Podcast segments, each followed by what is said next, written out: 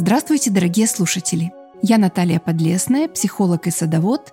Вы слушаете подкаст «Ботаника для психов». Делая этот подкаст, я ставлю перед собой две задачи. Первая – чтобы садоводство вам казалось простым и интересным. И вторая задача – показать, сколько психологических моментов есть в садоводстве. Поговорим о хризантемах. Сейчас цветут хризантемы, и сейчас лучшее время для того, чтобы купить себе хризантемы в сад. Вообще хризантемы, по-моему, самые популярные осенние цветы во всем мире. У них цветение обильное, красочное, длительное. И существует огромное количество разнообразных видов и сортов. Конечно, если вы заказываете хризантемы весной, они отлично приживутся в вашем саду. Но вы не можете тогда быть уверенным в сорте, цвете, форме хризантемы, потому что вы заказываете маленькие росточки. И если это не проверенный вами поставщик, то может быть какой-нибудь пересорт. Вы увидели на картинке одно, получили другое. Поэтому чаще всего хризантемы покупают осенью, тогда, когда они цветут. Все видно. Размер, соцветие, оттенок, даже здоровье стеблей и листьев видно. Ну вот давайте я вам расскажу про виды и сорта хризантем, пригодных для многолетнего цветения в садах средней полосы.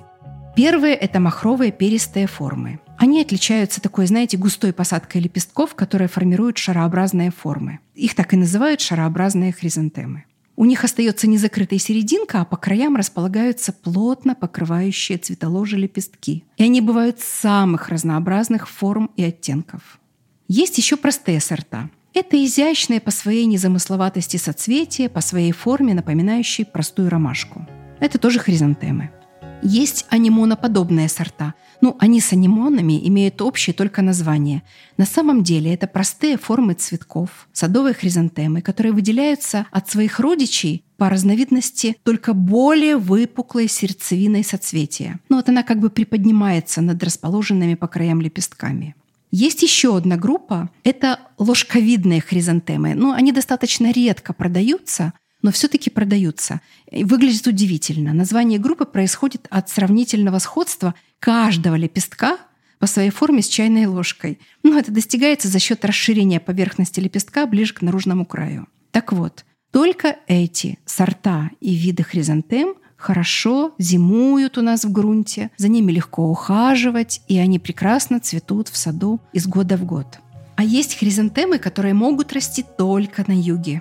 Например, щетинистообразные, лепестки щетинистообразных хризантем всегда можно принять за изящные цветки. Но они получаются благодаря изысканной скрученности тонких лепестков. Также только для южных районов можно рекомендовать отогнутые сорта. Знаете, это те, которые рисовали на старых гобеленах. Они относятся к виду махровых хризантем. Цветы у растений крупные, оформлены большим количеством рядов лепестков. Они получили название из-за того, что их лепестки отогнуты к низу. Их продают в цветочных магазинах на срезку и выращивают их в теплицах. Они используются для срезки и композиций роскошных букетов, которые долго не вянут.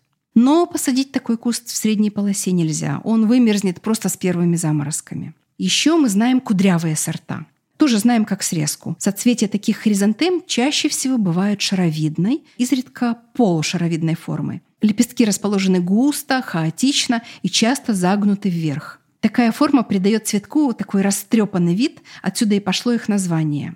Есть еще пауковидные сорта хризантемы. Они очень красивые. Лепестки длинные, очень тоненькие, закрученные на концах. Они могут располагаться перпендикулярно центру. Хризантема садовая пауковидного сорта благодаря вот этим язычкам вообще напоминает паука. Но все это экзотика и срезка. Такие хризантемы не растут там, где бывает мороз. Не покупайтесь на красоту этих хризантем. Они пригодны только для срезки. Наверное, хочется вам рассказать немножечко вообще о хризантеме и о символизме. Хризантема – это любимый цветок японцев. Его культивируют в стране с незапамятных времен. Он национальный, и вообще выращивать его может весь народ. Кстати, в отличие от пиона. Пион только какие-то аристократы могли выращивать. А хризантемы, пожалуйста, выращивайте все. Хризантема там воспета многими японскими поэтами, и в честь нее устраиваются народные праздники. Китайцы, например, считают, что хризантема — это не японский цветок, а китайский. И в китайской символике хризантема — это осень, уход от дел, холодное величие, богатство. И еще интересно, у китайцев хризантемы никому нельзя дарить, кроме своей жены. А еще хризантемы кладут на могилы. Но мне кажется, что у нас тоже хризантемы и их запах часто ассоциируются с похоронами, с чем-то могильным. Во всяком случае, я очень часто это слышу. Но при этом в Китае выращивают э, более тысячи сортов хризантем, из которых готовят чай. Я все время думала, какие же это сорта хризантем. А оказалось, что это просто все желтые и оранжевые хризантемы. А этот чай заваривают просто как любую траву. Берут мелкоцветковые вот эти желтые оранжевые хризантемы и пьют. Говорят, что помогает от хронической усталости осенней хандры. Честно говоря, если в это верить, то точно поможет. Надо пробовать. Ну, есть еще Корея. Слушайте, третий дракон. В Корее хризантема является тоже национальным цветком. Во всей стране с июля по ноябрь цветет множество хризантем. И символические названия хризантемы в Корее обозначают бессмертие. Это слово очень тонко и точно отражает психологию страны. Страна такая, да, перенесла много за свою историю и отражает какое-то упорство и настойчивость корейских людей. Вот так за хризантему борются три страны — Япония, Китай и Корея. И все считают это национальным цветком. А мне кажется, что хризантема уже очень украинский цветок. Во всяком случае, в Киеве, начиная с октября, все в хризантемах. Пока, психи!